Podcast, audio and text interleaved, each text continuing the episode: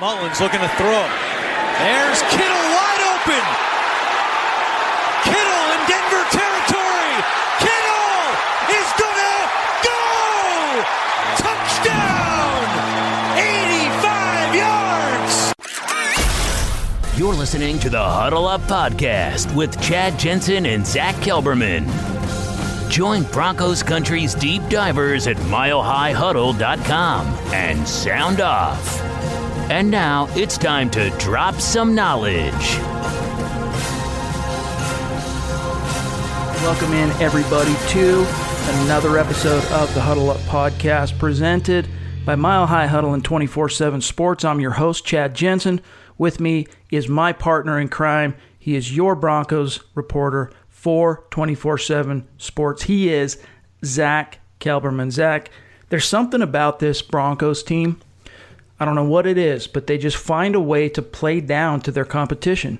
I know what it is. It's Vance Joseph. I said it either after the Chargers win or the Steelers win. Uh, it's putting lipstick on a pig. It doesn't uh, overwrite what Joseph, the mistakes he made prior to those games. And what do you know? Those mistakes did pop up again when he was uh, sweetly, poetically enough, outcoached and outclassed by Kyle Shanahan, the man who should have, in my opinion, been hired ahead of Vance Joseph in a game the Broncos had to have. They came out extremely flat and I'm going to say this a lot today. It falls on coaching. I tell you what, I would be, you know, it's like you look at the the task that Bill Musgrave has, and you know he doesn't exactly have the most talented, toolsy gunslinger of a quarterback. He's got Case Keenum, which is like a game manager's game manager on a on a good day.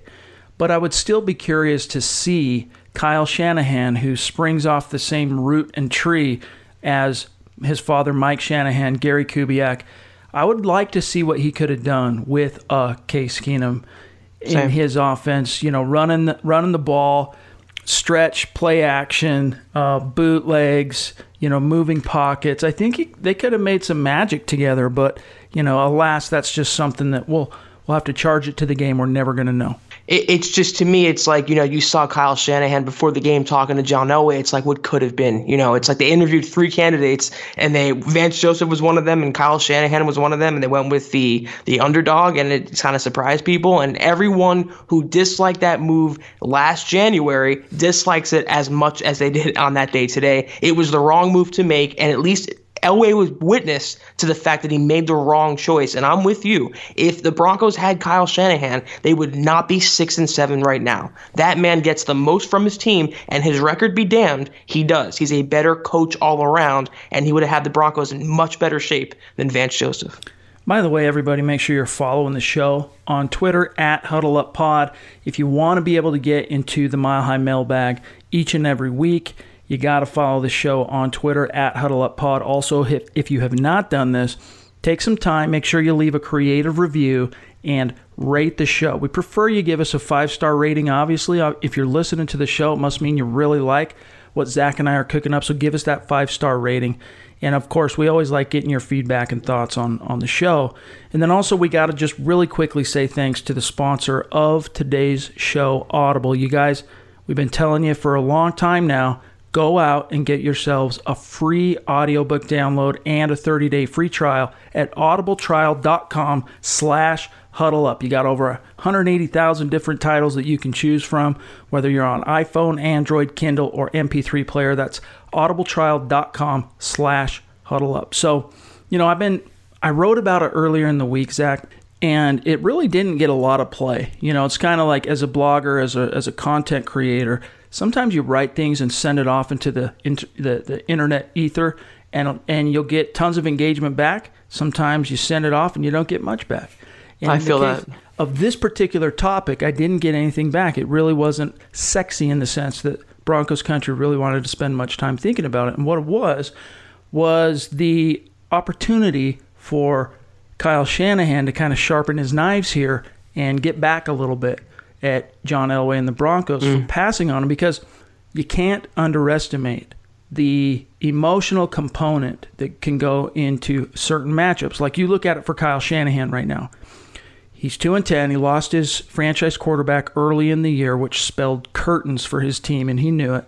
They go on lose, you know, however many games in a row. things are just not looking good. There's one thing, though, on his schedule that makes him chin up. There's one thing that he can look up on the wall on that calendar, circle December 9th, and his opportunity to exact some modicum of revenge on John Elway and the Broncos for passing on him and choosing to to hire Vance Joseph. And I think that's one thing. I mean, if you looked at that Niners team today, I mean, they were galvanized, dude. That team was playing with such amazing intensity. I mean, they were out kicking their coverage in a figurative and literal sense. Like they were just playing above their their mean. And it was a team that whatever Kyle Shanahan's message to them was leading up to this game, I mean, they bought in, they came out, they threw down because not only did you have an offense doing its thing, especially in the first half. But dude, that San Francisco defense was playing balls out, freaking to the wall, just shutting down the Broncos. And there's a lot more to it as far as trying to explain it than just, oh, the Broncos were without Emmanuel Sanders. Like, Case Keenum didn't play well, but the Niners played out of their minds. And all I'm getting at, though, is it, we can't I mean, Kyle Shanahan had an axe to grind, Zack, and he exacted his pound of flesh, so to speak, from John Elway. Mm-hmm. But let us not forget, he wanted this job in Denver. I mean, he even talked about it in the press about what a dream it would be to succeed his father, who, as a boy, he was walking the sidelines, you know, with his dad and all this, to one right. day be the head coach of the Broncos, and they and then it gets passed on the storybook ending. Just when you're about to get there, boom, the book closes on you. But he got his revenge today.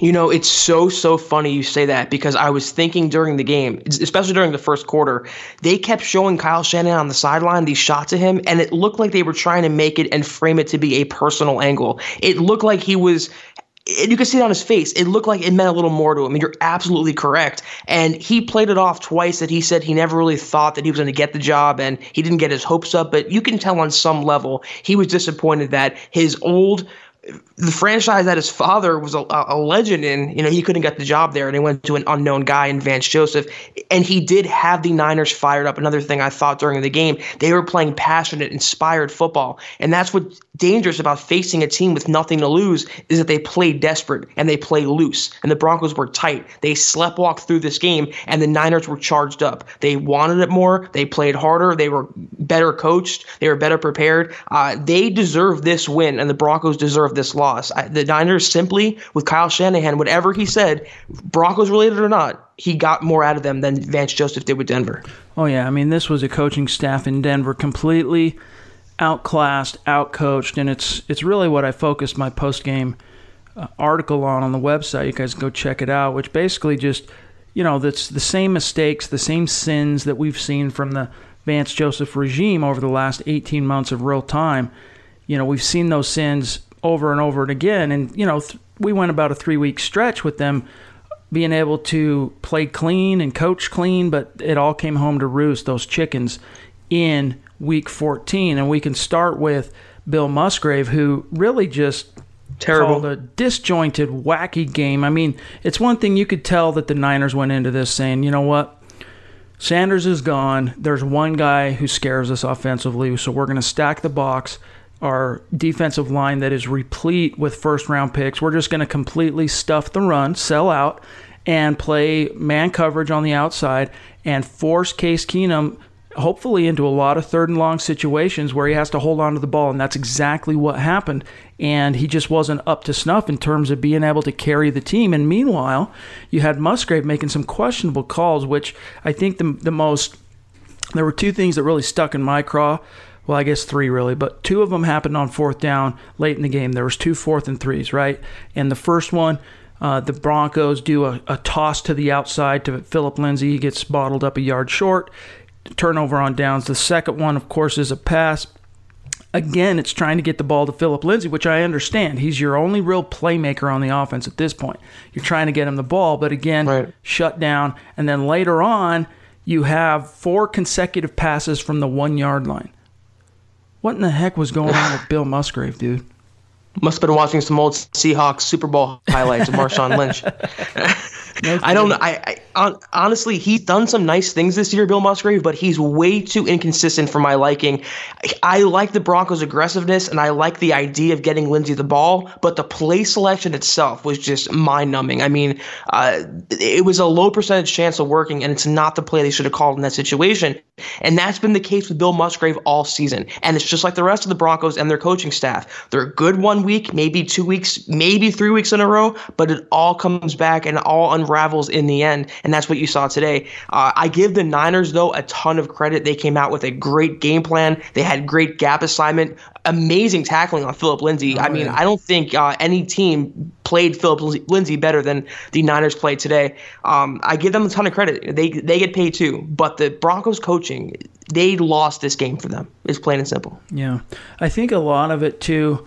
Um, you know, you can lay at the feet of Joe Woods, who obviously in that first half, especially. I mean, that was that in, and of itself. Like if Joe Woods got fired tomorrow, it wouldn't surprise me because mm-hmm. just like the Niners went into Week 14 knowing they had one guy to stop, the Broncos went into this game knowing George Kittle, you bottle him up and you basically completely stopped the Niners offense. And what happens? He goes for over two hundo in the first half alone, including that 85 yarder and he gets the touchdown and I mean it was brutal and you could see that Woods had assigned kind of a triumvirate a triumvirate a trio of safeties that were taking turns trying to cover Kittle one on one, whether it was Simmons or Stewart, whether it was Will Parks. Later on, you got a little bit of Sua Craven. So you had four different guys at times trying to cover him one on one. And the Niners telegraphed their intentions early on in that game, saying, Look, we're going to feed the ball to Kittle early and often. Like Shanahan was like, Look, I'm putting this out on Front Street. I'm telegraphing right. this across the frickin' gridiron here. Hey, Joe Woods, I'm going to be going after the tight end. Stop us. And Joe Woods did not adjust it took till mm the second half for them to adjust, and that's a scathing indictment on Joe Woods. It's it, you know it'd be one thing, Zack, if the game's over and through it all, Kittle emerges with you know six, seven catches and 80 yards, something like that. Like I could understand that, but over 200 yards. I mean, ridiculous for that performance. You wouldn't have had the Denver Broncos trailing by two scores in the fourth quarter. I mean, it was just absolutely brutal you can make the case that George Kittle's first half performance won the Niners the game and lost the Broncos the game. They oh, shut absolutely. them down in the second half. And it's another reminder that Joe Woods and Vance Joseph are both former secondary coaches. And let me ask you in the audience a rhetorical question. Why can't they cover a tight end? Why can't they seem to cover any tight end they play? Either a good one, a bad one, a no name like Will Dissly in week one. They've gotten torn up season after season by tight ends. it's ridiculous now. And they got to go to the house in that play. Bad tackling. Darian Stewart out there is glitching on the field like he's in Madden. You have Sua Cravens can't tackle. Uh, Todd Davis. You had Bradley Chubb dropping back in covers, covering George Kittle, and he was their offensive weapon. It'd be like if you took Tyreek Hill away from the Chiefs. That's where they go with the ball is Travis Kelce. It, it is an indictment on Joe Woods, but it's more of the same. I'm desensitized to it now. It, it's they can't cover tight ends. It's like that's what they do. They can't cover tight ends, and you saw today. It'll happen in the future. It'll happen as long as this coaching staff is around and this scheme is in place. It's just really as simple as that. And what really chaps my hide, especially, is the fact that I mean we're talking about a third string quarterback who went undrafted a year ago right. Nick Mullens, dicing the Broncos up in the first half. Now I get it, you know, to pump the brakes a little bit. Let us not forget the Broncos were missing their All-Pro corner and Chris Harris. They're also missing Tramaine Brock. So right out of the gates, their two most experienced corners are out of the equation, and that puts the onus on the other corners. But it wasn't really the cornerbacks today, Zack, that were failing to step up. I mean, even that end play to Isaac Yiadom to end the second quarter, the the Pettis touchdown, you know, he got burned there. But that defensive, uh, or well, the pass interference call that preceded that, I mean, that was those that sequence of plays was really the only time Denver's corners, in my opinion, were obviously upon my first viewing of the game. Now I haven't studied the film yet, but on my first viewing of the game, those are the only times I can really think that stick out to me where the corners were left wanting.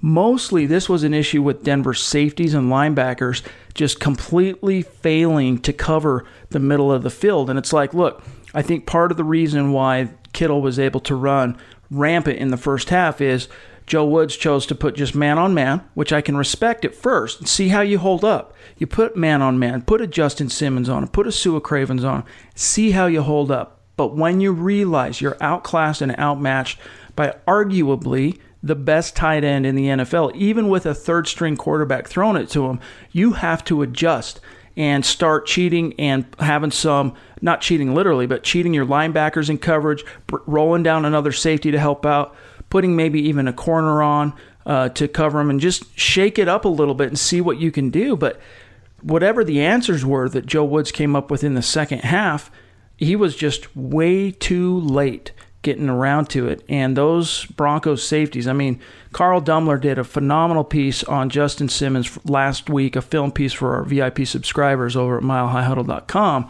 in which he basically broke down the highlights of Simmons' snaps as the nickel corner against the Bengals after Chris Harris went down. And he more than held his own as the nickel corner. I mean, he played really well last week. And so it surprised me. Now, it wasn't him more often than not early on that I can recall. It was mostly Will Parks, it was mostly uh, Cravens as well that was getting just smoked by Kittle. You know, now that you mention it, I, the cornerbacks did actually do pretty well. I was surprised they contained Mark uh, Marquise Goodwin, who's a speedster, and he didn't have any big plays down the field in his first game back. Uh, they did pretty well. And actually, I wasn't a fan of Yiadom to start the season. He's kind of grown on me. I like his development, so he's going to be right there along uh, in the future in their cornerback corps.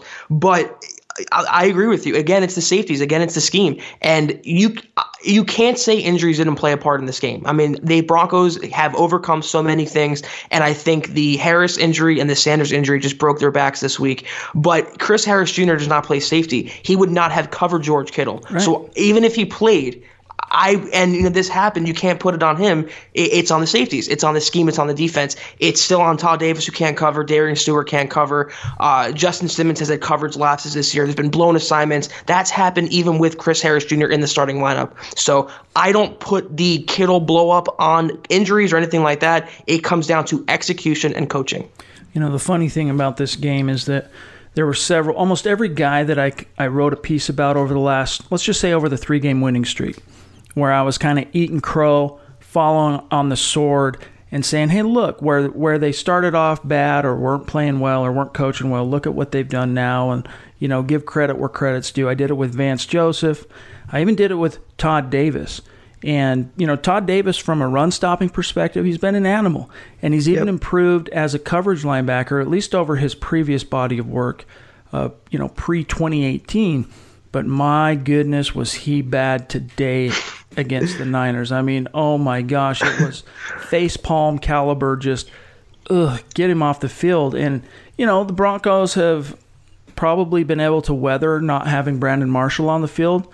But this was really the first game in which I thought to myself, the Broncos are feeling the loss of Brandon Marshall in this moment, not being able to match up with and help in the coverage of George Kittle. I mean, Josey Jewell was outclassed in that regard, so was Todd Davis. You're right. And Todd Davis is what he is. And that's a great run stopper and below average, and I'm being kind, in pass coverage. And the Broncos continue to put him on tight ends, put him on running backs, and they keep shooting themselves in the foot. That's on coaching. He can't, he's not great in coverage, so don't put him out there. That's why you have Justin Simmons. That's why you drafted Josey Jewell. That's why you traded for Sua Cravens. And I actually tweeted that during the game. It's like you acquired him with the sole intent of covering tight ends, and you don't have him on the only weapon on this 49ers team, which is their tight end. It just makes no sense to me. It's coaching, and it's it's really all I could say in that department. And you know, we can uh, we can acknowledge that the the referees were particularly sensitive and trigger happy with the yellow laundry, especially early on with those defensive holding calls. I mean, Judas Priest, right? Yeah, let them play some football, man. Inside the first five yards, they're allowed to rough up their guy, lest you should forget. You know, so you see a little pull and a little push on each and every snap in every single game. But these guys, man, they were. But that's the thing, and it's something I tweeted afterwards. Was good teams, you know, they're not dependent on referee calls. They're just yes. not, you know. Right. And the Broncos, unfortunately, when you're constantly cutting it close to the bone, and your margin of error is is non-existent, referees tend to have a larger role in the outcome of your games than, say, a team like the Kansas City Chiefs. The Kansas City Chiefs, for example, can roll in and you know put up two or three touchdowns in the first quarter or two, and a bad call here or there from a ref that goes against them, it's not going to cost them the momentum of a game. It's just not. And so that's where the Broncos are. But you know what? Let's talk about Zack, Denver's new number one receiver. And no, I'm not talking about Courtland Sutton. Talking about freaking Tim Patrick, who had Hot take seven, alert. well, yeah, that's right. Here it comes. Seven receptions for 85 yards. He should have been over a hundo had Vance Joseph challenged that toe tapping catch in the fourth quarter, Oh, in which he had the Broncos down on the eight yard line. Now, here's the thing, and this is another you know issue I wrote about after the game, is that Vance Joseph oddly he challenges later on that Goodwin catch slash incomplete ends up being rolled or, or sustained as a catch. Right. He challenges that one, but he won't challenge Tim Patrick, who clearly has a catch, a toe tapping catch on the sideline. Now, here's how that affected the game. Obviously, the Broncos still went on in that possession in which Joseph chose not to challenge the Tim Patrick catch or incompletion. The Broncos still scored on that possession, but by not, it took them 12 more plays and over three and a half minutes more to get in the end zone. Whereas, had Vance Joseph challenged that play, he would have won. The Broncos would have had the ball on the eight yard line with about six minutes and 20 seconds left in the game. Instead, by the time they punched it in with those four passes on the goal line, again, 12 plays after that Tim Patrick incompletion, you just drained half the game, what was left in the game, away, and it cost you. I mean, those are the type of decisions that cost a team. And unfortunately, it harkened back to week nine quite a bit, Zack, in terms of Vance Joseph's decision making and situational awareness late. But let's not take away from Tim Patrick, who played a hell of a game, as did DaeSean Hamilton, who I thought was just tough nosed. I mean, he took that major shot. He took a couple of shots, honestly. Yeah, he did. And then he got his first career touchdown, so kudos to him. Wait, so you're telling us that Vance Joseph cost the Broncos a game? I'm shocked. Right. But you know, his, the thing with him, it's challenging is so weird because he challenges what shouldn't be challenged, and he doesn't challenge what should be challenged. Yeah. It, he doesn't trust the people upstairs, or he doesn't have enough experience or awareness or ability to see what's happening on the field. And it's probably the latter, in my opinion. Uh, in terms of uh, Tim Patrick, though, the Broncos wide receivers depth, I give them actually a lot of credit. How many teams can overcome the loss of their top two wide receivers and have these backups come in and put up numbers? It's why they drafted DaeSean Hamilton. I was actually more impressed with him. I think he showed great hands, great resiliency, getting up after that brutal hit he drew a flag on. Uh, Tim Patrick, though, he looked great in preseason. He won a spot on the final roster. Great success story. Reminds me a lot of like Phillip Lindsay in that sense. Uh, great player. I was very, very impressed with them. And uh, Keenum, to his credit, he was mostly accurate. You know, he made a couple nice throws on the run. And it's good to see the Broncos found the depth after struggling through the likes of, you know, Cody Latimer and Bennie Fowler. Absolutely. But what does this say about Courtland Sutton, who once again just failed to step up and seize the moment because he, this is his what well what was it week nine was the was well week eight was the last time Demaryius Thomas was officially in orange and blue so it's been since week nine that Courtland Sutton has been a starter and he's had a couple of decent games but this was another one he's he's strung together two or three now in a row that have just been crap. I mean, he he got banged up today against the Niners, but Yeah. even before that, I mean, he was shut out six. He targeted six times, two receptions, 14 yards. This from who is supposed to be your number one receiver now, your big second rounder who was supposedly good enough for you to trade away the second leading all-time receiver in team history and all that. Like, I don't want to rehash all that. But like someone needs to get in Sutton's grill, whether that's Zach Azzanni, the wide receivers coach, whether that's Musgrave, whether that's Keenum.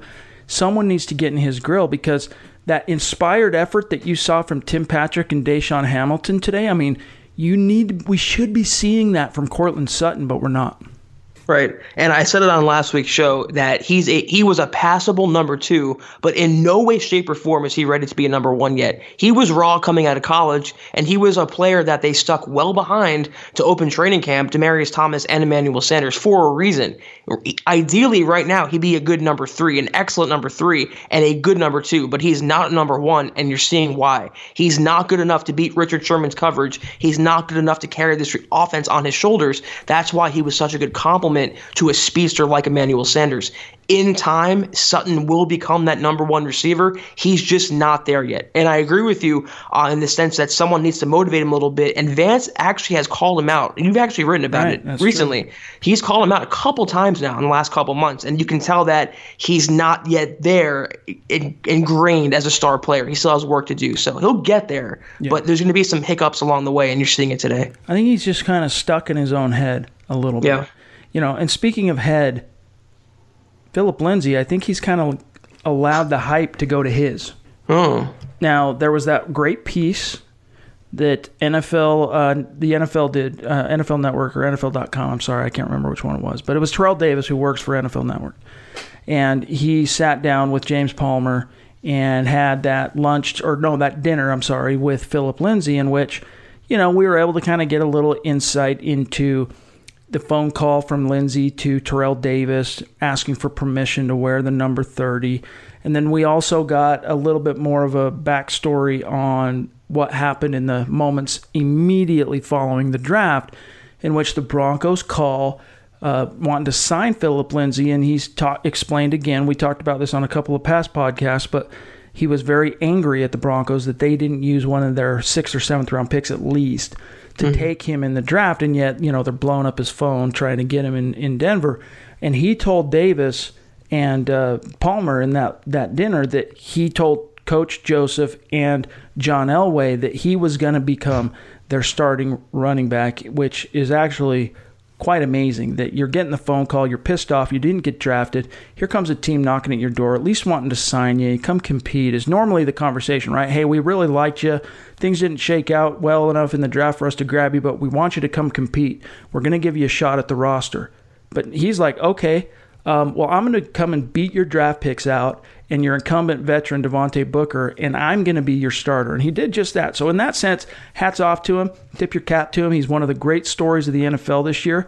But I think some of that was going to his head a little bit, combined with that enormously talented 49ers defensive line who just completely, I mean, they we've talked about the Broncos' new offensive line combination stepping up and, and playing above their collective ability. But this was the game that they bounced back down to the mean because they were all going against first rounders across the board, and the Niners just controlled the line of scrimmage completely. I mean, if you look at the Broncos rushing, I mean, this is one of the top rushing teams in the NFL, the Denver Broncos. They did get over 100 as a team, but it, they had 103 rushing yards, but it took. Uh, let's see, 30, excuse me, 24 rushing yards from Case Keenum to get him over the hump. I mean, Phillip Lindsay was held to 30 yards rushing on 14 attempts. And really, he only had one noteworthy play, which was his touchdown. And even that, you know, whatever it was, I think it was a three yard touchdown. But mm-hmm. that's really it. I mean, they Lindsay didn't do squat for the Broncos today. Man, Chad's coming with the fire tonight. Booyah. Uh, um, I'm not going to say that it went to his head because, like I mentioned, the Niners played great defense, great gap control, great tackling. They get paid too. And the entire Broncos offense was kind of stuck in mud for most of the day. I think it was just a bad effort all around. I will say, though, that I think the Broncos as a whole kind of started to read their own press clippings a little bit, and they kind of expended their energy in the last couple games. They were like their Super Bowl, so to speak. They upset two AFC playoff contenders, and they came into this game looking tired and stagnant and no energy, no passion. So I think that, and combined with the injuries, it took a lot out of them. And I think you saw what happened. It was a letdown game, a trap game, and the Broncos let down and got trapped. And they they escaped the Bengals, you know, grasp grasp last week, and they couldn't do it today. So it's just a typical trap game, and the Broncos came up short. Well, before we get to the Mile High mailbag, get to some of your questions and reactions from Week 14. Let's briefly take a step back and talk about implications and how this affects the AFC playoff picture because I mean, the Broncos got some help going into this game in terms of the Chiefs beating the Ravens. So took an overtime, but the, the Chiefs were able to emerge victorious over the Ravens. Unfortunately, the Dolphins won, the Titans won, and the Colts won. So the Broncos had one team that they needed to lose, drop one, the team that was directly ahead of them. But in order to keep pace with these other teams who also won in Week 14, Gotta the win. Broncos also had to do it, and they and they just couldn't. And so now you've got this letdown of a game, this emotional. They knew they had to win out to even really to, to let's just say to maximize their shot at the playoffs. Now I'm not sure they can come back. I'll have to kind of read the signs from these guys post game and then as we get through the week when they're at the podium and try and kind of measure the tonality and, and feel where the energy is at from this team. But this wouldn't surprise me if this loss just took all the wind out of their sails because now you've got Cleveland at home next week on Saturday, and then you go on the road for what's another trap game in the Raiders, and then home again for the final stand against the Chargers. So I think looking at this now, I mean, I think the best case scenario. I mean, obviously, best case scenario is that the Broncos finish nine and seven. That would be the best case. But I mm-hmm. think a more realistic scenario now would be eight. It's eight and eight. Yep. You you took the words literally right out of my mouth where this loss was so bad and so disheartening that it could snowball through the rest of the year and it could lead to another losing streak potentially. I'm right there with you. I think 8 and 8 right now. The race to mediocrity is what they should be aiming for. It is not going to be easy either. The Browns are pulled off a huge victory. They're a really good team with Baker Mayfield. They're surprising a lot of people. Uh, the Raiders beat the Steelers today. Derek Carr is playing good ball. That team is playing good. You know, they're kind of fired up right now. Then you have the Chargers, a divisional game, which is never easy. I mean, winning out was tough enough, but even getting to nine and seven for this team was, I think, an uphill challenge. And now um, their playoff hopes, I think it's like 20%. They had to win out and hope some other teams lost around them, but it was all predicated on winning. And they dropped a winnable game today, and it pretty much not mathematically, but you know, virtually removed them from contention. They had to win, and they came up short. Let's talk even further about implications. In fact, it's not necessarily me putting on orange gl- colored glasses this time around, but here's an orange colored glasses take for you, if you will. And this comes from former Bronco, two time Super Bowl winning uh, wide receiver Brandon Stokley, who now, of course, is a daytime uh, radio guy in Denver for 1043 The Fan. He tweeted after the game, I think Vance is safe if they go 8 and 8, but it will probably mirror last year when John Elway said he had to sleep on it. This year, he might have nightmares and not sleep good. If they get to nine wins, it's a sure thing Vance stays. What are your thoughts on that particular take? If the Broncos get to nine wins, does Vance stay? And with everything we know up to this point, in the context of the way the stretch run has shaken out so far, and then also considering the fact, Zack, that when Gary Kubiak stepped down, he stepped down on the heels of a nine and seven season in which John Elway begged almost and adamantly tried to persuade Gary Kubiak to stay. I'm a little less optimistic. I thought a playoff berth would for sure get Joseph another year, and I thought nine and seven would give him a pretty good shot. Now, I mean, with this kind of loss, it was so damaging, I think, to his resume and it, to a bad team. and to Kyle Shanahan. Most of all, that's you know that rubs in El, uh, Elway's ego. And nine and seven might not do it. Nine and seven might not do it. Eight and eight, I think anything under that mark, he's gone for sure. And even nine and seven, like you said with Gary Kubiak, I mean, they fired John Fox after a winning season. I mean, nothing is off the table for them. If they go nine and seven, and depending on how they win these games, the result of these games, that's going to determine whether or not he stays. If they just go through the motions now, it's going to spell doom for Vance Joseph. If they continue playing hard, then I think it could persuade Elway. But it's going to come down to wins and losses ultimately, and they have some tough opponents on their schedule. It is not going to be easy. Personally, though, and my final answer. Eight and eight, I don't think we'll do it. I think nine and seven will give him a shot, but anything less than that, I think he gets his pink slip. I agree. And we've said on the show earlier in the season that anything less than a playoff berth likely spells doom for Vance Joseph. And I, I'm sticking to that. There's a shot that Denver will hold on to VJ if they finish 9 and 7, but that would very much de- be determined on just the overall complexion of how this season finishes out, you know. Right. Uh, but you've got Baker Mayfield coming to town next week, and who knows? Maybe that's a game because of it being a high profile quarterback you know this team is able to get their dander up and and ra- raise their level of play to meet the competition. But there's just a part of me that that feels like this is the kind of a death nail type of loss for a team that just couldn't afford to take even one small step backward and it doesn't spell good things for, for Vance Joseph. Now, one thing that's going to factor into Elway's decision, and I'm sure it factored into his decision last year, is who's going to be available out there on the market. Now, we heard reports earlier in the season that John Harbaugh was likely out in Baltimore, but now he's got this team with a rookie quarterback competing for a playoff spot. Who knows? They still might fire Harbaugh or part ways with him at the end of the year, but I'll believe that particular situation when I see it. However, if they do, I think the Broncos will quickly fire Vance Joseph and do everything they can to try and get John Harbaugh in Denver. But do you think that also applies?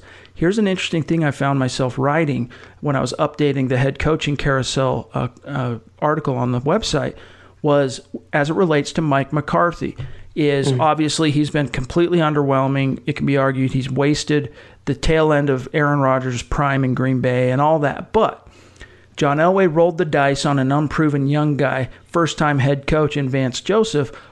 All of Denver's successful head coaches in the history of the team have been retreads, guys who had failed in their first opportunities as head coaches, but succeeded with Denver as their second time. Now, Mike McCarthy you know, he's one of the winningest head coaches in the modern NFL, right? He's he's won a lot of games, and of course, one of the reasons for that is because he was in Green Bay for so long. But he has a Super Bowl ring. He's a quote unquote adult at the table, whereas VJ's at the kids' table, like on Thanksgiving. You know, you got the adults on the main table and the kids sitting at the little round right. table off to the side. VJ's on that little round table off to the side, and in comes Papa McCarthy, who might and is he's an offensive mind offers that kind of confidence and stability that he might be able to bring. So I wonder how persuasive or attractive a guy like McCarthy might be to Elway and whether or not that could factor in when it's all said and done. If you got the Broncos sitting at 9 and 7 and missing the playoffs or 8 and 8 and you got a guy in Mike McCarthy who might be interested to come here, makes you wonder what John Elway might ultimately choose to do. I'm with you on the fact that they'll probably go for a retread or a veteran coach, a guy who's actually held the position before. I would prefer John Harbaugh, though. I don't really want anything to do with Mike McCarthy. Uh, if he can't win with Aaron Rodgers, what would he do with Case Keenum? That's all I wonder to myself. I mean, he reminds me almost as an offensive version of Vance Joseph with his in game mismanagement, uh, blowing challenges, blowing timeouts, this and that. I don't want him. I, I, really don't. There's a reason why he was fired. And if he can't win with a future Hall of Fame quarterback, he is surely not going to succeed with Case Keenum and this offense.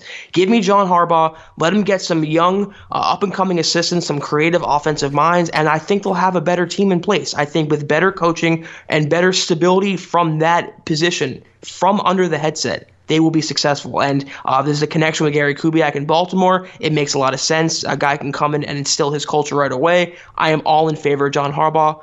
I don't want anything to do with Mike McCarthy.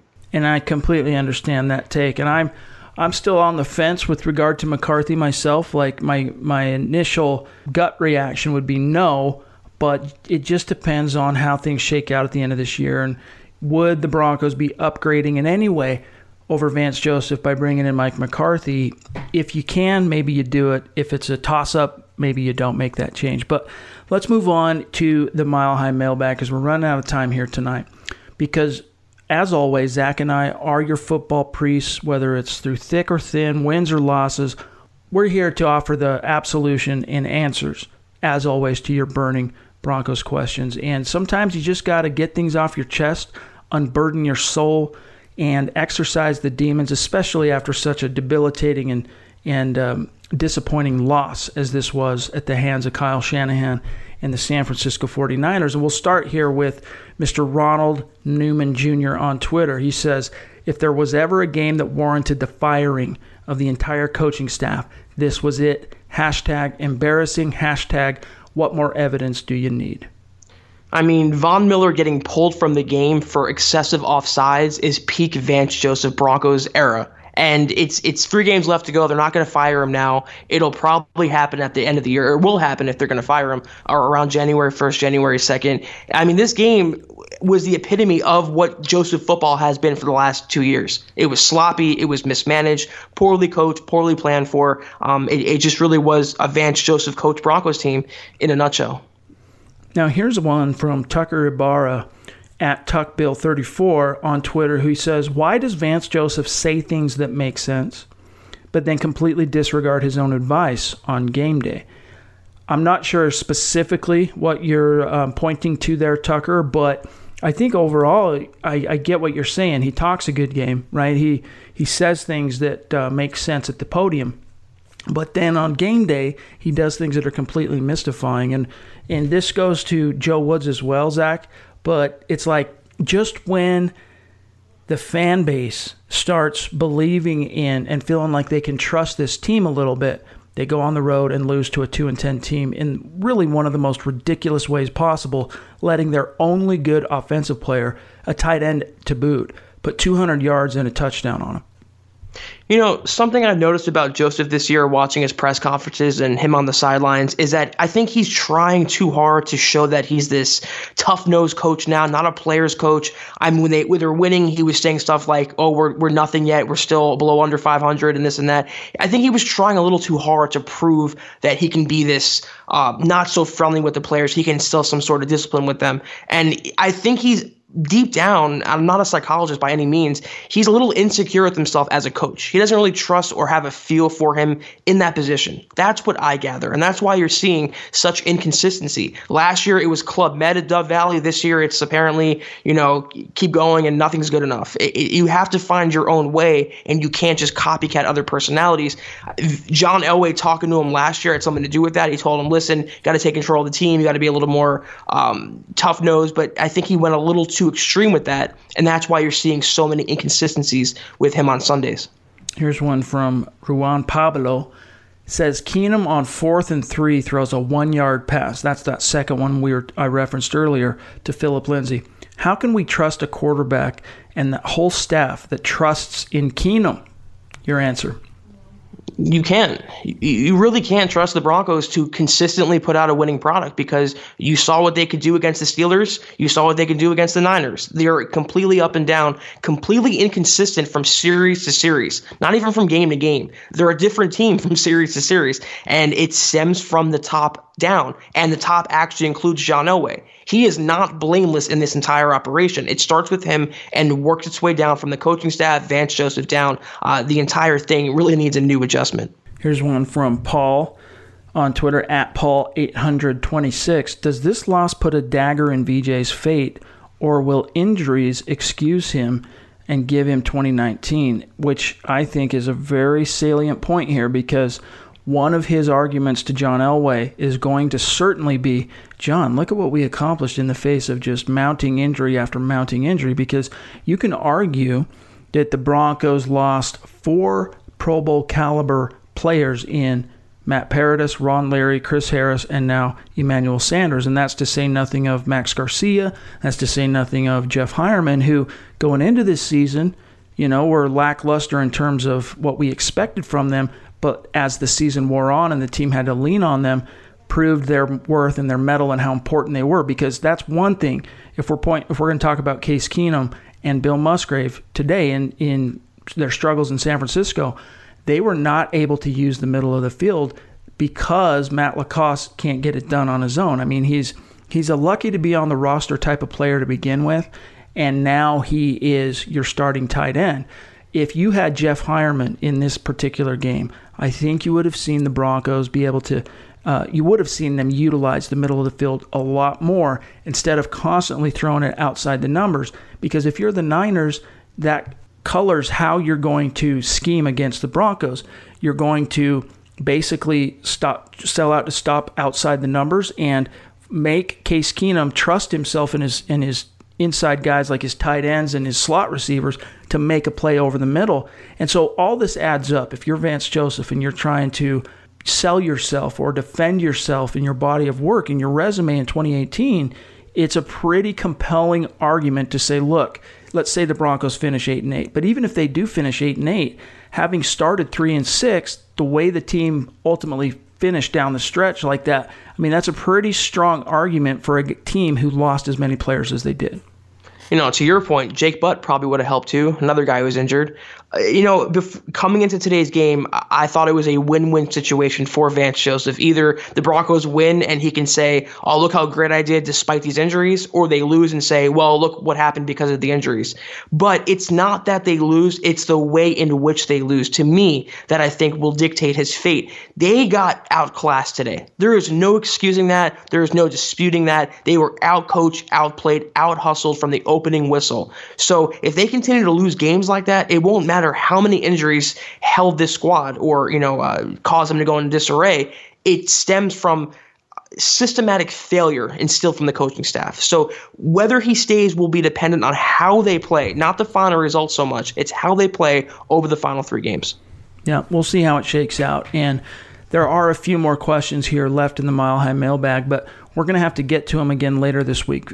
Zack and I can circle back and and do another episode leading up to the Browns game because I tonight anyway have run out of time. That's going to do it for today's episode of the Huddle Up podcast. As always, you can find my partner Zack Kelberman on Twitter at Kelberman247, myself at Chad and Jensen. Also, don't forget you want to go and follow our show on Twitter at Huddle Up Pod so that you can get in to the Mile High Mailbag each and every week.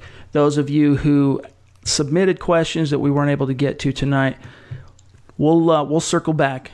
Don't worry, we won't ignore some of your questions and concerns. We'll get to them here eventually later this week. But in the meantime, you guys, make sure you're subscribing. Don't forget to leave a creative review, five star rating for the show, especially if you're listening on iTunes or Stitcher.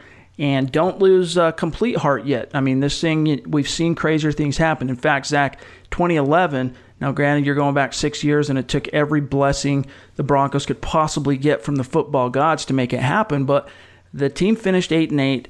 Not only did they win the AFC West, which obviously ain't going to happen this year, but not only did they win the division, but they lost their final three games. They backed into the playoffs and then went on to win a game and beat the Steelers and make it to the divisional round. So the NFL's weird. Parity reigns supreme, Zack, but it wouldn't surprise me to see the Broncos pull one last final rabbit out of their hat, knowing the history and the luck of this organization. Yeah, you know, this game, it was a bad loss, but it, it shouldn't make you walk along any bridges. It wasn't that serious. It, they're still in contention technically. They can still make a run, and crazier things have happened. Teams in front of them could lose, and they there's a slight chance they sneak in at nine and seven. It was a damaging loss, but listen, even if they don't make the playoffs, let's say they finish nine and seven, that's a four-win turnaround. With all this injury, you've had so many young players ball out. You have a young nucleus of talent you can build upon for years to come if you look at it that way, it was a success, successful season. But if you want the playoffs, it's not looking terribly likely. That's right. So we'll uh, we'll continue to analyze and tackle this thing as we mow through the the remaining stretch on the season. And in the meantime, make sure you guys are staying on top of the website. MileHighHuddle.com is the easiest way to get there.